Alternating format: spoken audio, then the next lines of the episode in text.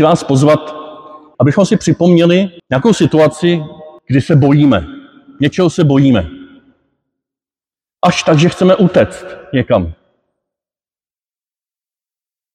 Proč to říkám?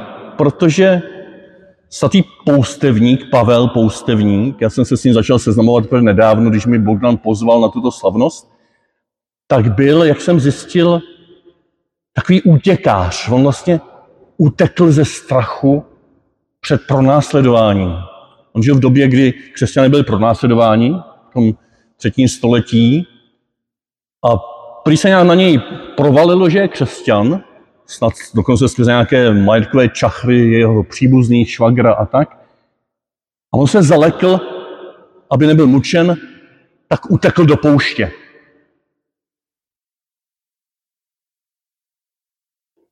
To přece není nic hezkého, když člověk má strach a utíká před tím, aby se přiznal, že je křesťanem.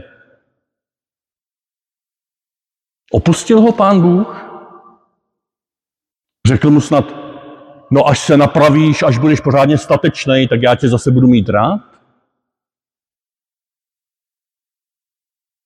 No vůbec ne.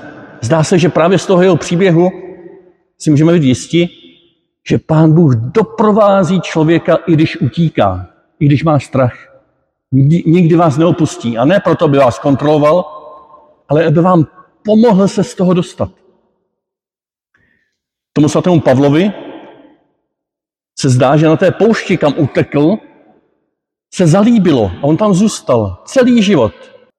A zalíbilo se mu tam proto, že Bůh dával najevo, že je s ním. Takových těch symbolických vyprávěních, že mu tam ti havrani nosili vždycky půlku chleba, jak se tam mohl odívat z té palmy. A dokonce i v závěru jeho života se ty jeho přátelé lvy tam o něj postaral, že mu vyhrabali hrob. Takovéto symbolické zprávy, znamení můžeme vykládat jako projev boží přízně, která byla vůči Pavlovi ne až se z něj stal veliký poustevník a světec, ale hned od začátku. Tuším, že proto se mu tam zalíbilo. On přijal tu poušť jako prostor proměny, vnitřní proměny, jako prostor proměny ke svatosti. Až takové svatosti, že potom mohl, mohla jeho svatost zářit z jeho samoty tak daleko, že mnozí se s ním prý chtěli setkávat, ale on to nedovolil, jemu stačil Bůh sám. Na konci života se s ním setkal prý jenom svatý Antonín. Ale proč to říkám? Vrátím se k té naší zkušenosti strachu. Prosím vás, když máte někdy strach, něco nezvládnete, nějaký průšvih uděláte, jak se říká křesťansky, provedeme nějaký hřích, nebo nám někdo třeba dělá nějaký potíže, tak si buďte jistí, že nikdy, nikdy, nikdy nejste sami. Bůh vás nikdy neopustí, protože se vám něco nedaří. Bůh vás nikdy neopustí, protože chcete před ním utéct. On bude vždycky s vámi. Jak se říká, že v takových těch rodinách, kde nejsou moc dobré vztahy, tak když někdo udělá průšvih, jo, rozbiju nějakou vázu, nechtěl, a tak řeknu, o, průšvih, táta mě zabije, jo, táta mě nařeže, jo, schovám se někam. Ale v rodinách, kde jsou dobré vztahy, když člověk udělá průšvih, rozbije váhu, vázu, tak si řekne, no, průšvih, Musím zavolat tátovi nebo mámě, aby to se mnou vyřešili. A to je vztah s Bohem. Kdykoliv uděláme nějaký průšvih, tak můžeme zavolat nebeskému tátovi. Můžeme v modlitbě volat, bože, otče, tati, tady jsem, tohle to se mi nepodařilo, pojď to se mnou prosím tě vyřešit. A on je ten nejšťastnější táta, který teď přiskočí a bude to se mnou řešit. Bude se mnou řešit můj strach, bude se mnou řešit můj hřích, bude se mnou řešit moji bolest. A možná ne přímo řešit, ale prostě bude se mnou. A ve mně se postupně něco stane. A možná potom dozrajeme k takovému způsobu života,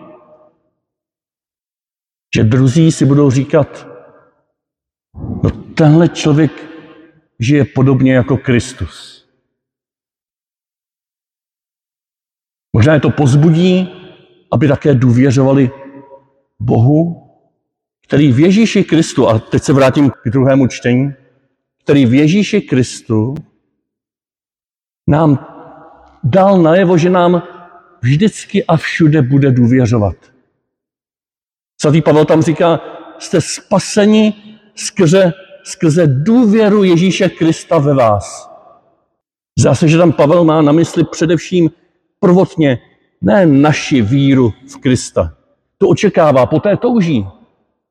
Ale prvotně tam má na mysli boží důvěru v nás. Bůh ti důvěřuje. To je poselství dnešního druhého čtení. Bůh ti důvěřuje a ukázal ti to tím, že Kristus se za tebe nechal ukřižovat. Aby ti ukázal, že i v takovéto bezmoci, i v takovéto smrti, kterou si zasloužíme skrze svůj vlastní hřích, v takovéto smrti, která na nás je kladena skrze hřích druhých lidí, nás neupustil a důvěřuje nám, stejně jako důvěřuje svému synu Ježíši. Sklání se k němu, i když němu volá, bože můj, bože můj, prosím mě opustil. Bůh se k němu sklání a říká, jakoby v duchu si dovolím představit, synu, důvěřuji ti, máš v sobě plnost života. A Ježíš povstává ve skříšení k novému životu a svatý Pavel o tom svědčí. Jestli jsem spolu ukřižován s Kristem, spolu s ním také žiji. A potom z toho vyplývá, že říká, protože duch je naším životem, podle ducha také jednejme. Potom začne teprve ta práce, ta askeze. Askeze, práce na naší svatosti, to není důvod k tomu, že nás má Bůh rád. To je důsledek toho, že se do nás Bůh zamiloval. A jak tady Pavel říká, on mě miloval a za nás se obětoval. Za tebe se vydal na kříži. A proto žiji z důvěry Božího Syna ve mně. A tak nám všem přeju, abychom, jak tušíme přes tu vzdálenost těch staletí, poustevník Pavel, podobně jako on, abychom i v našem strachu ze situace, ve které žijeme, i přesto, že z ní často se chtě, chceme vyvléci, utéci, i přesto, že říkáme, až to všechno skončí, tak teprve začnu pořádně žít. Abychom podobně jako on měli důvěru a také zakusili, že i na tomto našem vnitřním nebo vnějším útěku je Bůh věrný. Že nás nikdy neopustí. Že nám posílá tu půlku chleba. Možná se nám zdá, že bychom potřebovali celý chleba, ale ta půlka je znamení toho, že nám Bůh důvěřuje. Že nám důvěřuje, že najdeme potom někde ty fíky nebo ty palmové listy, abychom se mohli odít jako poslední Pavel. Že nám důvěřuje, že v pravý čas se ve své samotě otevřeme někomu druhému, jako Pavel Antonínovi, a přijmeme toho spolupoutníka v naší samotě a už nebudeme sami. Že nám důvěřuje, že si vzpomeneme, že svatý Antonín má někde plášť svatého Atanáše, velikého učitele, a poprosíme ho, aby nám ho přinesl. Že budeme mít důvěru, že i drozí lidé mohou být spolupoutníky naší cesty. Poznám přeju, abychom měli důvěru, která je zbuzena boží důvěrou v nás, že to zvládneme.